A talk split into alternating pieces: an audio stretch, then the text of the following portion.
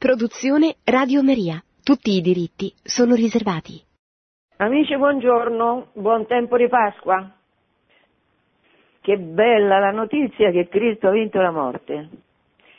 Sì, lo ricordo a me stesso e lo ricordo a voi, che non è mai male.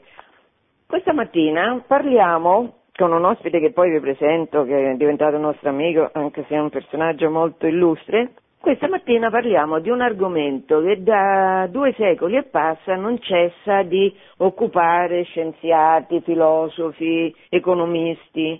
Questo argomento è legato alla popolazione, perché eh, nel primo capitolo della Genesi, cioè all'inizio proprio della rivelazione, Dio dice agli uomini che ha appena creato, siate fecondi, moltiplicatevi, riempite la terra. Beh, eh, da tanto tempo tutti dicono il contrario, che il primo problema al mondo è proprio che gli uomini si riproducono, bisogna cercare in, per salvaguardare anche la stessa terra, cioè un, un, oggetto inanimato, bello ma inanimato, per salvaguardare gli animali, per, bisogna che gli uomini facciano meno figli. Tutte le politiche internazionali sono puntate a far fare meno figli ai popoli, per esempio, che non sono abbastanza ricchi per mantenerli. In ogni caso, questa, questo collegamento fra la ricchezza e la denatalità, al contrario esatto di quello che dice la Bibbia, cioè di quello che dice Dio, questa eh, diciamo, moda, questa, lui diceva, affermazione scientifica, è legata alla speculazione di un pastore anglicano, quindi un uomo, in teoria un uomo di Dio, pastore anglicano che si chiama Malthus, che alla fine del Settecento ha pubblicato un testo dal titolo Saggio sul principio della popolazione. Malthus pretende di dimostrare che il problema principale, il peggiore dei mali, sia proprio l'accrescimento della popolazione. E questo perché, secondo lui, la popolazione aumenta in modo geometrico mentre la eh, produzione di beni eh, naturali per sfamare la popolazione aumenta solo in modo aritmetico. Pertanto dice andremo di fronte a catastrofi se la popolazione aumenta. E allora lui dice, siccome il governo inglese a fine del Settecento c'era una situazione drammatica in Inghilterra perché con prima il protestantesimo e poi la rivoluzione industriale gli uomini non erano più trattati come uomini, ma come eh, macchine per produrre al minor costo possibile le merci. Quindi erano, era una situazione disumana, con una povertà terribile, anche morale per forza. A questo punto il governo inglese aveva preso qualche provvedimento per migliorare la situazione dei poveri e pensate questo pastore anglicano che cosa scrive? Invece di raccomandare l'igiene dei poveri, dovremmo incoraggiare abitudini contrarie. Nelle nostre città dovremmo fare strade più strette, affollare più persone nelle case e, e corteggiare il ritorno della peste. Qua sta dicendo che bisogna corteggiare, cioè promuovere il ritorno della peste. In campagna dovremmo costruire i nostri villaggi vicino a pozze stagnanti e soprattutto incoraggiare l'insediamento in zone paludose e malsane. Tutti i bambini nati oltre quanto sarebbe necessario per mantenere la popolazione a questo livello devono necessariamente perire, a, che, a, a meno che non siano le persone anziane che muoiono a fare loro spazio. E qua Malthus ha già eh, diciamo, impostato il problema dell'eutanasia, perché è evidente che se c'è tutto questo grande parlare di eutanasia che sarebbe dolce morte, quando tutti sappiamo che la morte è l'orrore più grande che ci sia, da cui tutti cerchiamo di scappare e cerchiamo di ritardare ed è per questo che la notizia sulla vittoria della morte di Cristo è fondamentale, allora Malthus diciamo, in questo modo che di scientifico non ha niente, ha solo la prosopopea della scienza che lui dice di rappresentare, Malthus ha iniziato questo dramma che è un attacco gnostico alla vita, cioè a Dio, in favore della morte. Parliamo di questo tema, così d'attualità, con il governatore Antonio Fazio. Buongiorno governatore. Buongiorno, buongiorno ecco. Che ha già partecipato lo scorso anno a questa trasmissione a proposito di un libro, un piccolo libro che vi consiglio perché è un gioiello, semplice, ma come le cose semplici sono quelle più pensate, quelle più efficaci, pubblicato nel 12, cioè tre anni fa, dal titolo Sviluppo e declino demografico in Europa e nel mondo, editore Marietti. Governatore, ci vuole parlare di questo tema?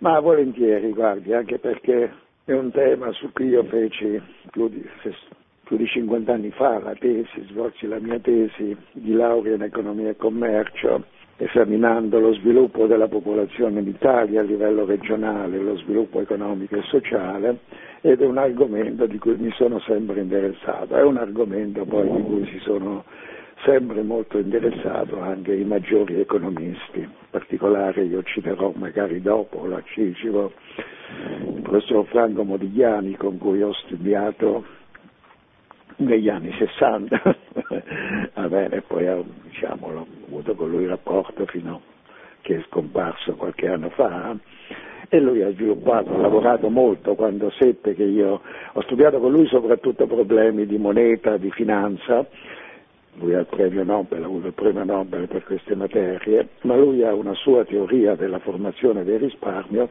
basata proprio sullo sviluppo della popolazione.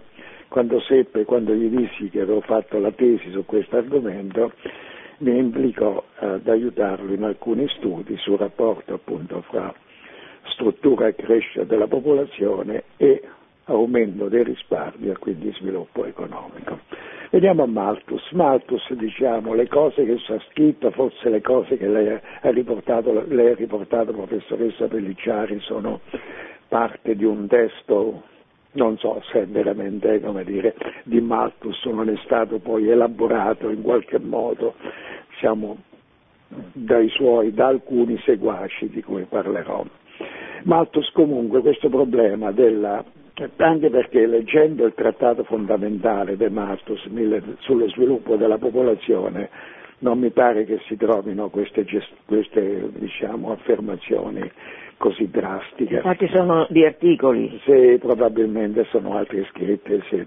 Però è anche vero che lui è ossessionato dalla crescita della popolazione, da quest'isola, lui è nell'isola in cui viveva, in cui la quantità di terra è data, in cui la popolazione eh, sarebbe aumentata, appunto, ha detto molto bene la professoressa, fa l'ipotesi dedotta dai dati, dopo dirò in che modo la deduce dai dati, dall'osservazione della crescita della popolazione, fa un'ipotesi in effetti, in effetti ottimistica sullo sviluppo comunque della produzione in maniera lineare, insomma, ma la progressione geometrica ad un certo punto diciamo, in ogni modo passa sopra la crescita lineare, lo sviluppo lineare e quindi le conseguenze di cui si dicevano. Ora il punto è questo, la popolazione mondiale, come ho raccontato in questo libretto, diciamo, così, riprendendo in particolare, attinto molto diciamo, gli studi fatti anche dal professor Livi Bacci, che è un eccellente professore di economia, di, ma di demografia, diciamo, italiano, la storia si chiama Storia Storia minima della popolazione del mondo, tuo libro. Ora la popolazione mondiale, ma con altre fonti danno gli stessi, come dire, stesse stime, gli stessi valori, la popolazione del mondo, diciamo, risalendo proprio alla storia, non abbiamo i dati sulla preistoria, Vabbè, da, tanto per intendere, dal 400 a.C. al 200 d.C. la popolazione in Europa era raddoppiata. Sono i 600 anni di grande sviluppo della demografia del, del, in Europa e dello sviluppo dell'impero romano.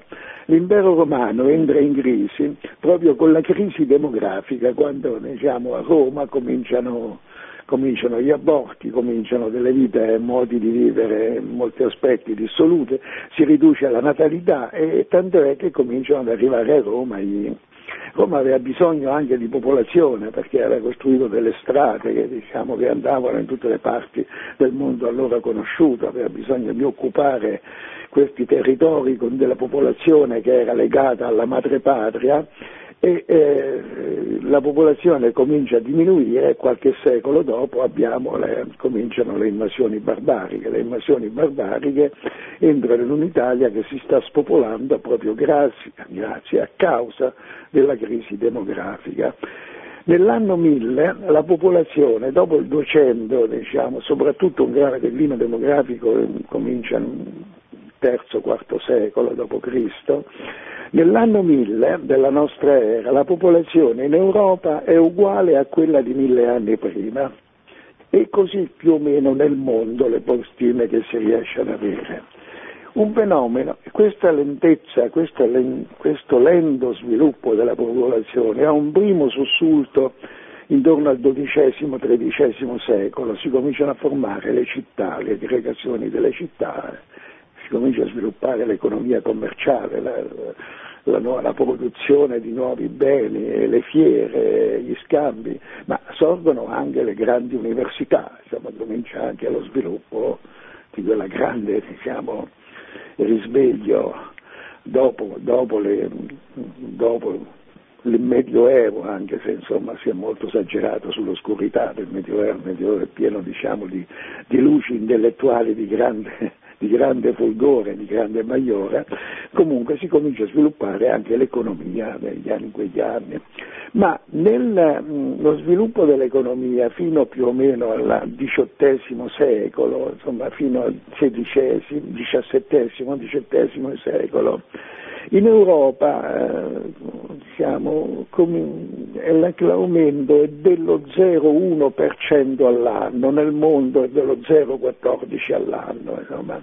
Improvvisamente nella seconda metà del XVIII secolo, cioè dal 1750 al 1800, c'è un balzo in avanti. L'aumento della popolazione arriva allo 0,5% a livello europeo e 0,5% all'anno, insomma 0,4% circa a livello mondiale. E attenzione che 0,5% all'anno è insomma, nel giro di nel giro di 30-40 anni c'è raddoppio perché è un tasso composto eh, Malthus era un buon osservatore di questi fenomeni, credo che in Inghilterra, non sono, io non ho i dati esatti dell'Inghilterra, ma insomma l'aumento della popolazione fosse ancora più forte grazie anche allo sviluppo, incomincia, inizia lo sviluppo industriale.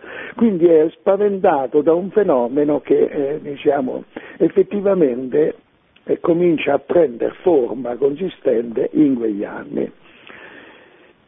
Malthus però era un pastore anglicano e dice che, diciamo, peraltro questo, c'era stato anche un altro studioso italiano, Ortes, un abate veneziano che aveva un po' rilevato questi stessi fenomeni, ambedue arrivano che il modo di controllare la popolazione è quello della castità, della riduzione, de, della riduzione dei di matrimoni, casomai, ma non arrivano mai a quelle forme che ora sono state ricordate probabilmente in alcuni scritti dello stesso Malthus o di suoi altre persone che poi hanno messo le mani nelle cose scritte da Malthus, questa idea del, diciamo così, della, di, di, azioni per ridurre, per far morire presto le persone, diciamo, per, diciamo, È un pastore anglicano, quindi almeno nel suo trattato, insomma, quello più noto, mantiene, non pensa mai assolutamente né alla contraccezione né agli aborti. Sono poi i cosiddetti neomaltusiani che riprendono questo argomento alcuni anni, alcuni decenni dopo. E in effetti nel corso del, del dell'Ottocento, cioè tra il 1800 e il 1900, l'aumento, il tasso di aumento della popolazione cresce notevolmente. Do alcuni dati, diciamo, in Europa da 150 milioni di abitanti nel 1800, tanto per intenderci, nel 1340, diciamo 1350 erano 70 milioni, bene, in, eh, 450 anni si raddoppiano, ma che cosa succede? Tra il 1800 e il 1900 si passa da 150 milioni a 300 milioni, cioè mentre il raddoppio prima era avvenuto in 400-450 anni, nel 1800 il raddoppio della popolazione avviene nel corso di 100 anni. In, nel mondo la crescita è ugualmente forte, un po' meno dell'Europa, da 950 milioni a 1 miliardo e 600 milioni. Ma c'è anche un altro fenomeno insomma, che il Malthus non vede, è il, Malthus è un grande economista, secondo Keynes aveva avuto delle visioni sul funzionamento del sistema economico nel breve termine però, non nel lungo termine, nel breve termine è molto, diciamo, molto all'avanguardia. Questo discorso della domanda effettiva che poi lo stesso Keynes riprende, il primo a farlo, uno dei primi a farli è proprio Malthus, quindi è ritenuto un grande economista per la conoscenza del comportamento del sistema economico nel ciclo, nel breve termine termine. Non vede invece, come aveva visto Riccardo, l'altro grande economista, lo sviluppo industriale. In effetti, diciamo, nell'Ottocento, nel corso dell'Ottocento, cioè del XIX secolo, la popolazione in Europa all'incirca raddoppia, ma la crescita dell'economia è molto più rapida, cosicché il livello di, il livello di vita medio in Europa è vero, ed questo è vero anche nel mondo, nel 1900 è molto più elevato di quello di cento anni prima. Lo sviluppo della popolazione sviluppa i nuovi metodi di produzione, le produzioni di massa, eh, sviluppa le nuove tecnologie, le ricerche scientifiche sono sviluppate dalla crescita stessa della popolazione. Insomma, il primo oggi gli economisti concordano che il primo vero fattore di sviluppo dell'economia è l'uomo, il primo vero motore, diciamo, con la sua capacità di intraprendere, di innovare, di, di inventare e di cose nuove. Il fenomeno della crescita della popolazione si accentua nel corso del XX secolo. Se Matters l'avesse avuto si sarebbe magari suicidato lui, o quelli che la pensavano come lui. Nel corso del 1900, cioè tra il 1900 e il 2000, la popolazione mondiale si è quadruplicata, bene? La popolazione mondiale nel 1900 era 1 miliardo e 600 milioni, questi dati si trovano nel libretto. Io non, non guadagno niente dalla vendita dei libretti, eh, però compratela perché così potete vedere i dati. Tutta l'analisi è basata su numeri, non su opinione, insomma, poi su naturalmente interpretazione dei numeri. Allora, nel 1900 gli abitanti del mondo sono 1 miliardo e 600 milioni, nel 2000 sono più di 6 miliardi, cioè sono circa 4 volte. In Europa c'è meno del raddoppio, oramai si sta fermando la popolazione in Europa, poi questo è un punto sul quale insisterò di più, diciamo un po' più tra poco. Sono 300 milioni gli abitanti dell'Europa nel 1900, sono poco più di 500 milioni nel 2000. Se guardiamo la seconda metà degli del Novecento, tra il 1950 e il 2000, lo sviluppo della popolazione è rapidissimo. Vi ho accennato diciamo, una, un aumento dello 0,10%, 0,1% all'anno negli anni tra il 1000 e il 1700 più o meno, anche meno dello 0,1% all'anno nel 1800, nel corso del 1800 aumenta lo 0,4%, nel corso dell'Ottocento 0,7% a livello europeo, 0,5-0,6, ma nella seconda metà degli anni 50 lo sviluppo della popolazione mondiale raggiunge quasi il 2% all'anno, 1,8% all'anno. cioè in questo sviluppo, questa quadruplicazione dello sviluppo, della, della, questa quadruplicazione della del numero degli abitanti del nostro pianeta tra il 1900 e il 2000 si verifica, si concentra soprattutto nella seconda metà del Novecento da cui gli allarmi. Ma anche qui avviene un altro fenomeno, cioè la crescita dell'economia mondiale è ancora molto più rapida, quindi nessuno ha dubbio che a livello mondiale il livello di, di reddito, quello che si chiama reddito nazionale, produzione, ricchezza nazionale, nel 2000 sia estremamente più elevata di quanto non fosse 50 anni fa e 100 anni fa. Questo sviluppo della popolazione sia europea sia mondiale si ha nella prima parte del Novecento nonostante, nonostante, le due guerre mondiali che sono state diciamo, un, che dal punto di vista demografico hanno avuto un peso rilevantissimo. Sono dovute agli sviluppi della medicina, si vive più a lungo e questo è un bene, insomma, e quindi la popolazione del mondo aumenta anche perché le persone non muoiono presto, insomma, vivono più a lungo in media, molto più a lungo di quando non vivessero 50 o 100 anni fa. Ora il libretto che io ho scritto era, diciamo, nasce da un intervento fatto per i 50 anni della della Maduret Magistra ebbene, e parte, diciamo, avevo preso, eh, lo, ehm, ero partito dall'analisi che fa dello sviluppo della popolazione mondiale, delle previsioni dello sviluppo della popolazione mondiale, l'ONU, che fa appunto delle proiezioni alle quali adesso accennerò e le di nuovo continua dire, a commentare queste proiezioni con, con, toni non proprio come quelli che la professoressa ha letto poc'anzi, ma insomma dello stesso tipo, cioè la preoccupazione dove andiamo con questi. Eh. Dico subito che attualmente abbiamo circa raggiunto 7 miliardi di abitanti del mondo, ma se uno guarda questi dati e li confronta con quello che è avvenuto nella prima metà del e soprattutto nella seconda metà della, del secolo scorso, vede che in effetti la popolazione mondiale, dunque queste proiezioni partendo dai 6, dai 6 miliardi di individui a livello mondiale nel 2000, si arriverebbe a circa 10 miliardi di persone fra 100 anni. Eh, ma insomma, qui, mentre nell'ultimo secolo la popolazione si è quadruplicata in un secolo, in, nel secolo che stiamo vivendo, che siamo dall'inizio, aumenterebbe di una volta e mezzo.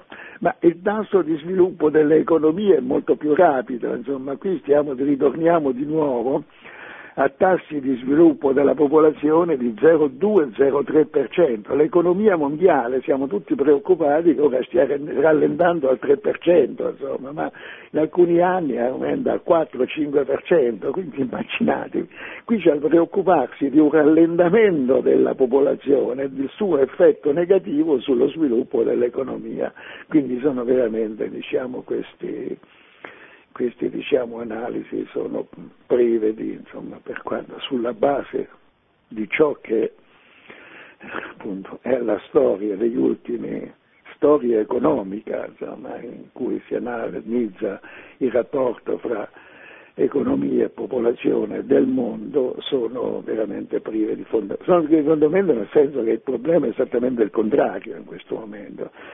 In particolare diciamo, venendo un po' all'Europa, la, la popolazione dell'Europa è diciamo, in una fase di forte rallentamento, cresce solo grazie alla, all'arrivo degli, degli, emigranti, anche se questi poi creano dei problemi non, come conosciamo, insomma, quando i movimenti sono incontrollati, quando non c'è capacità di accoglienza, capacità di integrazione ma insomma, secondo queste valutazioni della, queste previsioni dell'ONU, che pure vorrebbero essere preoccupate sullo sviluppo, in cento anni la popolazione dell'Europa passerebbe da 500 milioni a 670 milioni, insomma. E figurati se l'Europa non è in grado di sviluppare la sua economia un po' più rapidamente di quanto non sia scritto in queste previsioni di crescita della popolazione.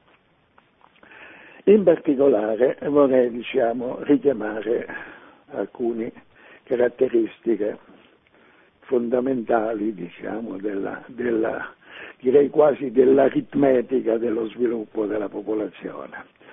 Dunque è un dato diciamo, di fatto delle analisi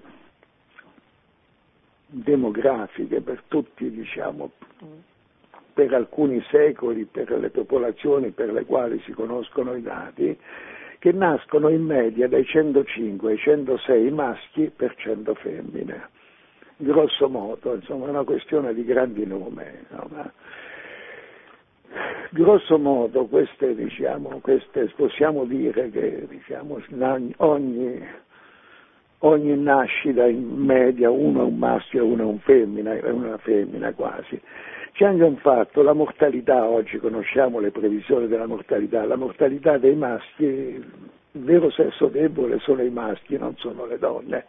La mortalità dei maschi è un pochino più forte, intorno all'età dei 20-30 anni il numero di maschi in una popolazione che si sviluppa naturalmente è pressappoco uguale, è sostanzialmente uguale a quello delle femmine, un'idea fondamentale della monogamia, diciamo, un punto centrale, della, sono tanti maschi e tanti femmine.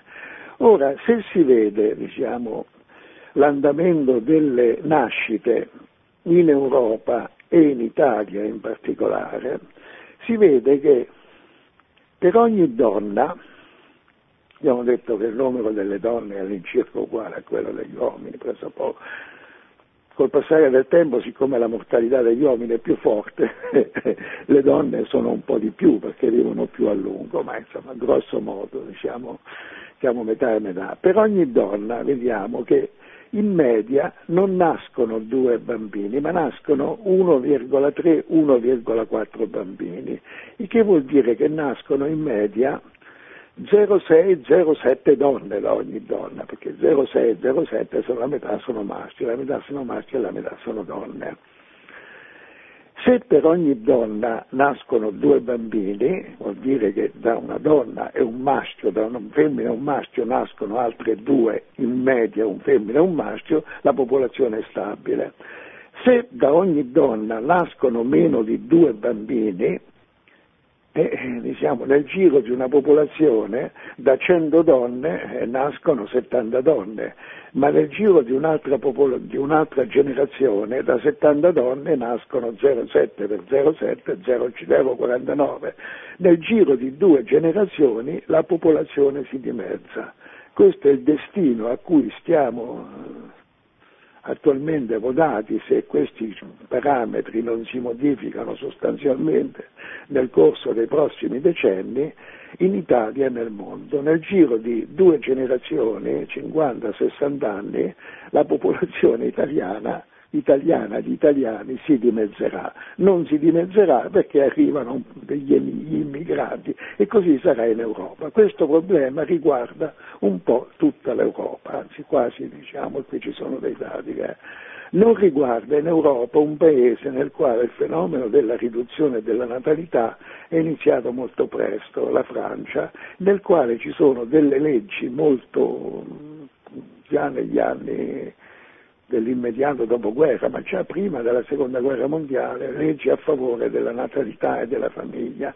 In Francia nascono 1,9, due bambini per donna, diciamo, e la popolazione francese è relativamente diciamo, più stabile e, e, anche più giovane in qualche certo senso delle altre popolazioni europee. Questo è particolarmente vero negli Stati Uniti, dove però c'è comunque una forte immigrazione, una notevole integrazione di queste diciamo, nuove forze demografiche che arrivano dalla, dall'America Latina e ora anche dall'Oriente. La popolazione degli Stati Uniti cresce perché nel numero, delle, numero delle, del, dei nati per donna supera ampiamente il 2% e eh, è anche vero che l'economia l'economia americana continua ad essere la più importante, la più forte del mondo. Non c'è nessuna esperienza nella storia di paesi, di sistemi economici nei quali alla riduzione della popolazione ha fatto seguito un miglioramento. Quando si riduce la popolazione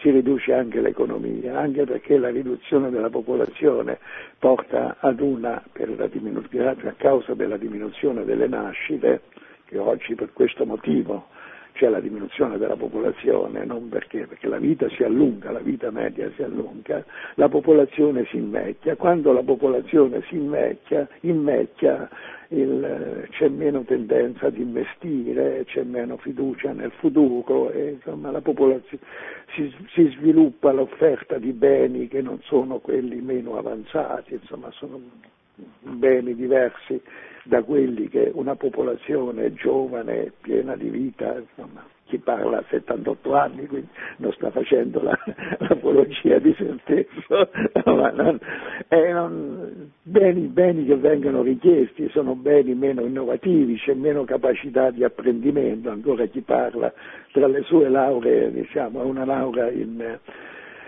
in informatica, in ingegneria informatica, però si, scorda facilmente diciamo, quando ha bisogno di fare un'analisi sui computer, lo deve chiedere ai figli perché insomma c'è meno voglia, a una certa età, meno voglia di imparare le tecnologie nuove, o invece dei nipotini piccolissimi che con in mano un telefonino una, o un computer bene, pigiano questi tassi, sempre in grado poi di far uscire le cose cose che vanno ricercate, insomma, questo è uno, uno dei nuovi sviluppi, è un indice di come insomma, l'invecchiamento diciamo, demografico da un lato ha certe altre diciamo, credo, virtù e pregi, insomma, ha l'esperienza, la capacità di riflettere sul passato, la capacità di consigliare i giovani sulle vie più giuste per progredire moralmente e anche materialmente, però è anche vero che è meno aperto alle innovazioni, ha meno voglia diciamo, di... Quindi tutto questo, diciamo, questo allarme, oh, si aggiunga, ogni tanto fanno queste previsioni sul raffreddamento della terra, sul, sul gelo de, de, degli oceani, sulle, sul clima queste previsioni sono fatte estrapolando osservazioni che più o meno riguardano gli ultimi 50 anni e che poi le estendono ai 100 anni. Ora chi parla ha anche fatto durante la vita molti studi in economia di proiezioni e le proiezioni si facevano osservando i dati degli ultimi 30 anni e proiettando i prossimi tre anni perché basta un piccolo errore nei parametri diciamo che si ottengono le cose più strane insomma cioè non bisogna fare? No, anche perché un piccolo dettaglio tecnico insomma queste funzioni funzioni non sono lineari, come si dice, sono, sono delle parabole, allora diciamo, basta sbagliare eh, di un centesimo diciamo, un parametro statistico diciamo, che si parte per la tangente con dei risultati che veramente sono poco attendibili. Insomma quindi tutto questo diciamo, allarme sul clima, insomma, ci sono delle cose serie, ma insomma ci sono anche un'altra serie, una, moltissimi altri fenomeni che non hanno anche qui un grande diciamo, fondamento scientifico. Non vorrei appare queste cose sull'emissione di carbone, di iosso, alcune cose queste sono, sono, ben fatte, ma altre, insomma, moltissime altre, in particolare le previsioni ai prossimi 30-50 anni sono sempre. Eh, come dire, poco attendibili. Le previsioni invece di materia di, in, per quanto riguarda la popolazione sono fatte diciamo, dall'ufficio statistico dell'ONU secondo metodi che hanno una certa attendibilità e questi metodi, come dicevo appunto, danno un forte rallentamento oramai della popolazione mondiale. Il rallentamento nei paesi europei, in Italia in particolare, è fonte di preoccupazione allora è inevitabile insomma, che vengano, diciamo, in qualche misura, si venga invasi da popolazione diciamo, di altri paesi, un po' nel Medioevo ci furono le invasioni barbariche, qui non sto dicendo che queste sono invasioni barbariche, queste, insomma, però è indubbio insomma, che c'è anche bisogno di manodopera giovane, diciamo di forze giovani che vengono dall'estero.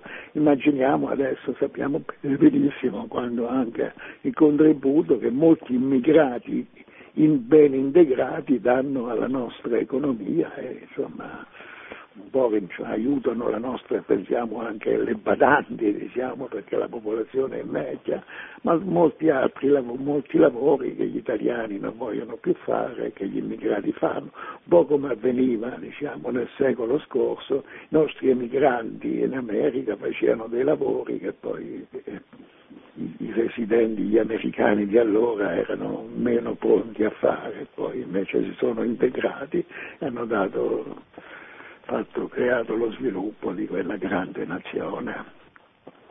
Quindi diciamo, questo problema della popolazione è preso, è pieno di, diciamo, di, di affermazioni insomma, senza, senza fondamento, senza senso almeno sulla base degli ultimi, dell'esperienza degli ultimi 300-400 anni e sulla base delle previsioni che lo stesso organo, l'ONU, che spesso lancia gli allarmi, sta dando. Torno a ripetere, insomma, la popolazione mondiale si è quadruplicata in 100 anni tra il 1900 e il 2000, nonostante questa quadruplicazione, la crescita dello, dell'economia, della, sono cresciute anche le disparità e sono cresciute anche le guerre, eh, sono cresciute anche le tensioni, insomma, come, insomma, quindi faccio un'affermazione poi troverete un'affermazione che la crescita della popolazione accelera la storia, insomma, quindi questo è anche, questo è anche vero. Però tra il 2000 e il 2100, secondo le migliori valutazioni, le valutazioni dell'ONU, che poi possono essere 20-30% in più, ma anche 20-30% in meno, crescerebbe solo del 50%, mentre, ripeto, negli ultimi 100 anni la crescita è stata del 300%, cioè da 100 a 4, da 1 a 4, mentre ora avremo da 1 a 1,5 all'incirca. Il problema, torno a ripetere, per l'Italia non è quello, è quello di una diminuzione della natalità, è quello di necessità di politiche della famiglia, cito anche, troverete la citazione, solo due punti e poi un altro due punti e poi pare che abbiamo consumato un po' il nostro tempo, no? Sì, io volevo solo domanda. sottolineare... Solo, solo due punti mi faccia dire.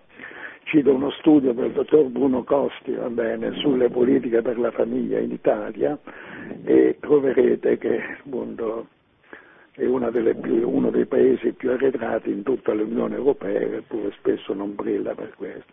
Un altro punto fondamentale il grafico che troverete a pagina 57 sui tassi di sviluppo della popolazione mondiale e il richiamo a chi si intende anche di questi problemi scientificamente alla cosiddetta curva logistica della popolazione, cioè lo sviluppo prima molto lento, poi accelerato, poi di nuovo lento. Ecco, mi fermo qui, grazie.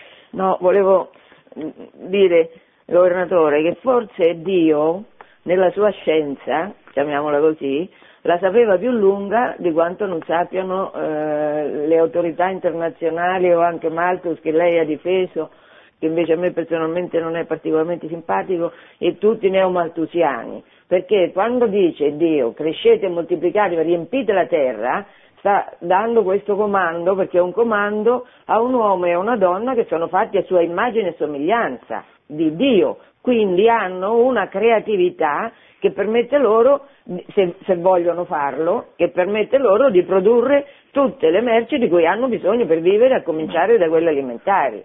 Ma certamente è così.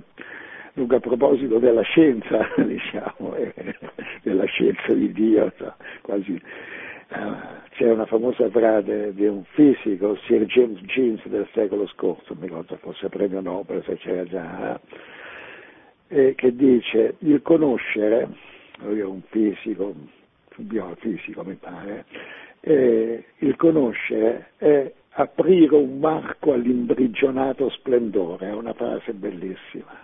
Cioè il conoscere insomma, la realtà è una realtà estremamente più complessa, più ordinata, più straordinaria di quanto noi non riusciamo a percepire con la nostra scienza. Per quanto riguarda Malthus, Malthus, poveretto, è preso da questo, poi però insomma, non riesce a vedere nel futuro, però c'è il principio, non, lui non, veramente non, non, suggerisce almeno nel suo trattato diciamo, né contraccezione né tantomeno l'aborto, sono i neomaltusiani che hanno, quindi veramente vanno un pochino come dire, distinti da questo. Però al di là di questo, insomma, andiamo, insomma, il mondo e i problemi della della popolazione nel mondo sono in gran parte problemi politici. Problemi politici insomma, non è un problema di sovrappopolazione. È anche un problema, mi scusi, di ideologie, eh di certo. punti di riferimento, eh beh, perché certo. se io non ho nessuna fiducia in Dio, non credo in Dio, anzi, e credo però molto, ho molta stima della mia intelligenza e di quella delle intelligenze di quelli che sono simili a me e faccio un gruppetto e in questo gruppetto ho detto quelle che a mio giudizio devono essere le leggi dello sviluppo o del controsviluppo della popolazione per eh, raggiungere la felicità di tutti, io qui sto facendo un attacco indirettamente a Dio, che non ne risente troppo, no? però invece alla popolazione mondiale che viene educata alla luce di, questi, di queste falsità.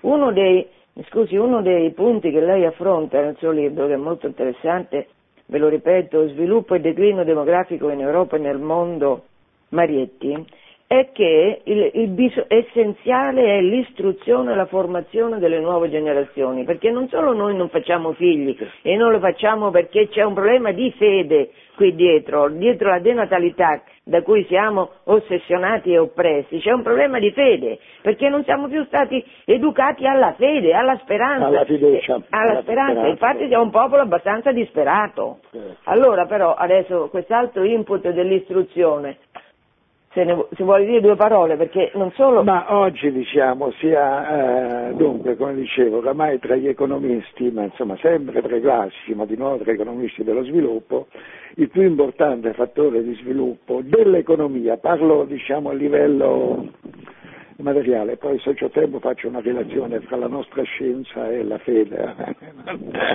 la fede è la visione più alta, insomma, la fede, la, le nostre scienze generali. Il fattore più importante di sviluppo dell'economia nazionale, mondiale, è l'uomo con la sua capacità di intraprendere, di conoscere. Questo già si trova in uno dei padri dell'economia classica, in Adam Smith, ma insomma è ripetuto dai nuovi diciamo, teorici, ultimi teorici del secolo corso insomma, di, della teoria dello sviluppo economico. Secondo alcune stime sulla ricchezza si stima anche la ricchezza nazionale eh, la ricchezza nazionale degli Stati Uniti per oltre il 90% è costituita dalla capacità dei, dei, lavoratori statunitensi di produrre, di progettare, di immettare, di organizzare. E il discorso fondamentale qui è l'istruzione, l'istruzione la scuola, le conoscenze tecniche di base, ma anche, questo è importante, riprendendo il punto sulla fiducia, l'indirizzo diciamo, di queste capacità verso obiettivi e virtù umane che non distorcono l'andamento diciamo, della scienza e quindi diciamo, delle ideologie, eh, delle idee più che delle ideologie, diciamo, delle aspettative verso finalità umane. Quando si va contro l'uomo alla fine si finisce anche per regredire dal punto di vista materiale. Su questo discorso della scienza, diciamo, sì, questo è il famoso grandi classici, insomma, Platone, Aristotele, Tommaso d'Aquino. Tommaso d'Aquino che cosa fa? Attacca Aristotele ed è, diciamo, si parte dal basso, esaminando il basso e come dice James Jeans, dirà James Jeans nel corso del Novecento, aprendo varchi continuamente all'imprigionato splendore che è nelle cose, bene, si, si progredisce. Ma il modo di progredire, di studiare e poi di inventare, diciamo, ha una sua guida in una visione di più alto livello che viene dall'alto e San Tommaso ci insegna che lo stesso progredire della scienza essere, può essere guidato, deve, deve, alla fine essere guidato per quanto riguarda le applicazioni da visioni più alte, altrimenti finiscono per essere dannose anziché essere di aiuto diciamo, allo sviluppo dell'umanità. Ma questo è un discorso estremamente che lei potrebbe affrontare con dei filosofi, con degli studiosi. È un discorso che tante volte è richiamato Giovanni Paolo II. Sì, certo, sì, sì, certo. Il quale diceva in particolare, ritornando al suo punto, le idee, che anche la sua fiducia nei suoi anni, Giovanni Paolo II, ebbe a che fare dapprima con il nazismo da giovane, poi con il comunismo, però lui aveva un punto, aveva una visione diciamo, del progresso molto, il progresso morale prima di tutto, anche materiale dell'umanità, diceva le storie non la fanno né i politici, i quali poi dipendono da quello che lui dirà nell'economia la critica, diciamo, il materialismo storico di Marx, ma la storia la fanno le idee. Le idee, le idee se sono corrette, la storia si volge a beneficio dell'umanità. E per quanto riguarda diciamo, il sovraffollamento del mondo non preoccupiamoci, preoccupiamoci piuttosto del contrario, insomma, alla luce di dati che stesse, degli stessi dati delle Nazioni Unite che ogni tanto gettano l'allarme. Qui non, insomma, non posso non dire che dietro queste politiche contro la natalità diciamo, sono sempre rivolte a paesi, non, non agli stati né agli Stati Uniti o all'Europa ai paesi sviluppati, ma sono rivolte ai paesi del terzo mondo perché si ha la paura diciamo, di, di, questi paesi che possono prendere il sopravvento. Però di fatto queste politiche poi sono applicate soprattutto nei paesi sviluppati e se si continua così tra un secolo diciamo, saremo dominati da paesi diciamo, da, da culture soprattutto, non è tanto da uomini, da culture che vengono da paesi che non sono più quelli della nostra civiltà occidentale. Che non sono più cristiani? Sono più, beh, molti di questi sono più cristiani di noi però in alcuni parti. Io sono in Cina? no, non in Cina no. Oh, la Cina è interessante perché hanno fatto questa politica del figlio unico, ma il rapporto la, la, natalità in Cina, diciamo, la fertilità delle donne è maggiore di quella in Europa, tanto è che adesso l'hanno abbandonato, perché si sono accorti che stanno.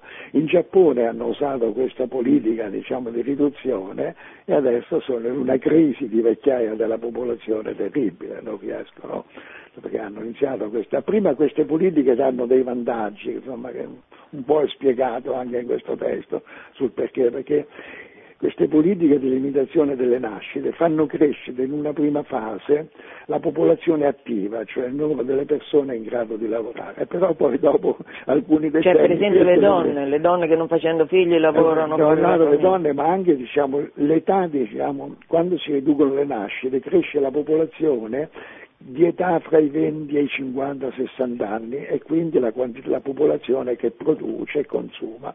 Però questa popolazione dopo alcuni decenni sono vecchi, quindi crescono i vecchi. Naturalmente sono anche delle implicazioni perché i vecchi, di, questo lo dice uno che ha superato i 65 anni, una volta i 65 anni erano vecchi, oggi insomma 65 anni, si è un po' meno vecchi di quanto non si fosse alcune generazioni indietro, quindi anche per l'attività lavorativa si dovrebbe dovrebbe tener conto di questo. Insomma, vabbè, sono discorsi, ma insomma questo discorso della popolazione credo sia un punto di partenza per molte osservazioni, è un dato fondamentale per capire, ecco, richiamo anche Sauvy, questo grande demografo francese, che dice attenzione, insomma, se volete sapere a che ora siete nel giorno, se guardate l'orologio, l'orologio ha due lancette, diciamo una lancetta piccola e una lancetta grande.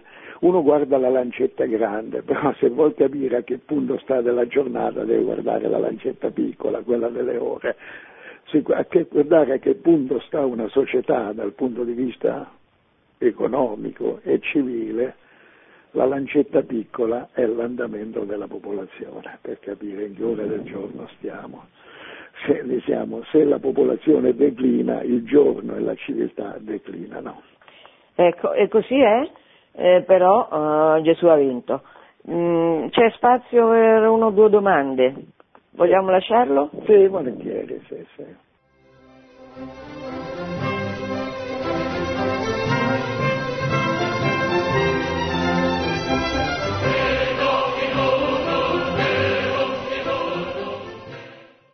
Pronto? Pronto? Buongiorno. Senta, uh, volevo esprimere una, um, dunque, una considerazione. Sono Ezio da Terni. Pronto? Dica, dica, dica, che abbiamo ecco, poco tempo. Eh, riguardo Malthus, io vedo, io l'ho studiato, l'ho considerato parecchio, per me è molto importante soprattutto al giorno d'oggi.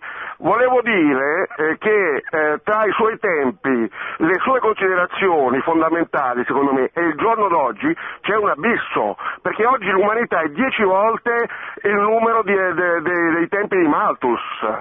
E abbiamo un, un mondo che, che è sempre più inquinato in un modo incredibile, quindi io Sì, penso che oggi... La domanda è, oggi- Enzo, la domanda. Ecco, eh, come vede eh, la, vostra, la vostra dottrina ehm, eh, riguardo l'invasione dell'inquinamento la- il criterio di Malthus? Va bene, io non sono il governatore Fazio, riguardo, riguardo all'inquinamento.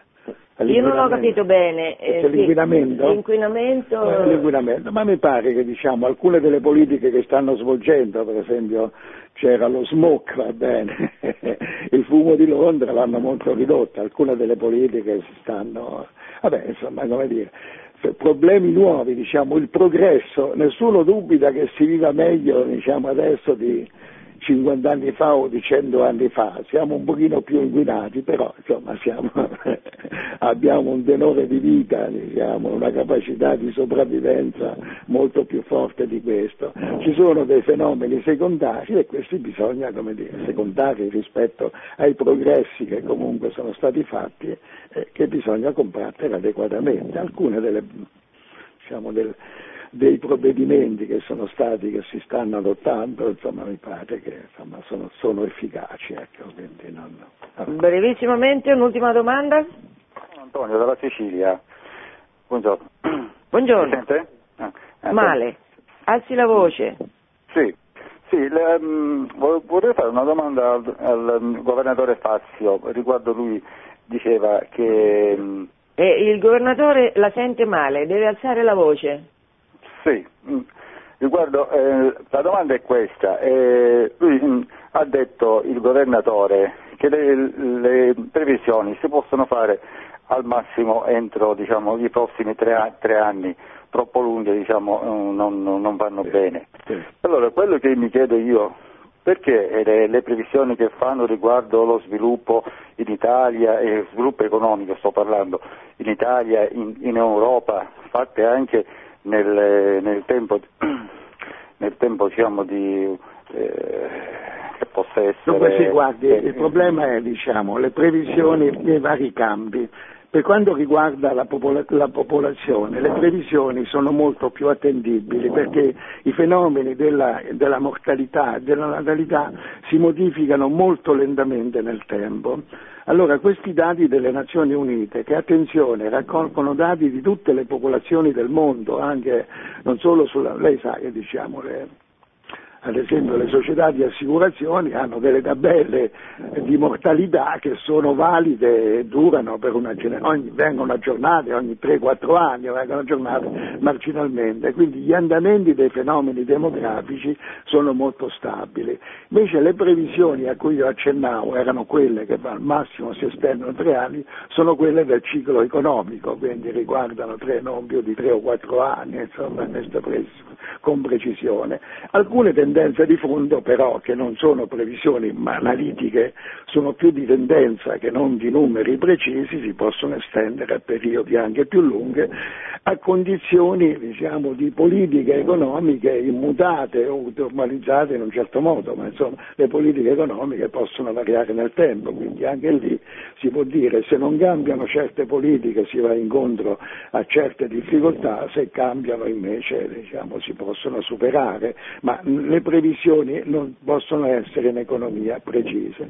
Per quanto riguarda queste previsioni sui cambiamenti climatici, le previsioni eh, sono fatte, i dati precisi riguardano gli ultimi 30-40 anni, non si hanno, ed è difficile estenderli a 100 anni perché c'è una tale variabilità, dipende dalla variabilità nel tempo, quello che statisticamente si chiama la varianza o gli errori standard. Quando la variabilità è molto forte, le previsioni sono soggette ad ampi margini di fluttuazione e quello che cresce può benissimo diminuire e viceversa, quindi questo è il punto. Quindi queste previsioni sul raffreddamento del globo fra 50 anni e 20 sono proprio, insomma, io, avendo fatto previsioni sia pure in un campo diverso, insomma, non do loro molto. Ci sono alcuni fenomeni invece, questo, c'era la domanda precedente sull'inquinamento atmosferico, su que- queste cose, insomma, ma non è tanto previsione, qui è misura di quello che sta già avvenendo e, e si vede che attraverso le opportune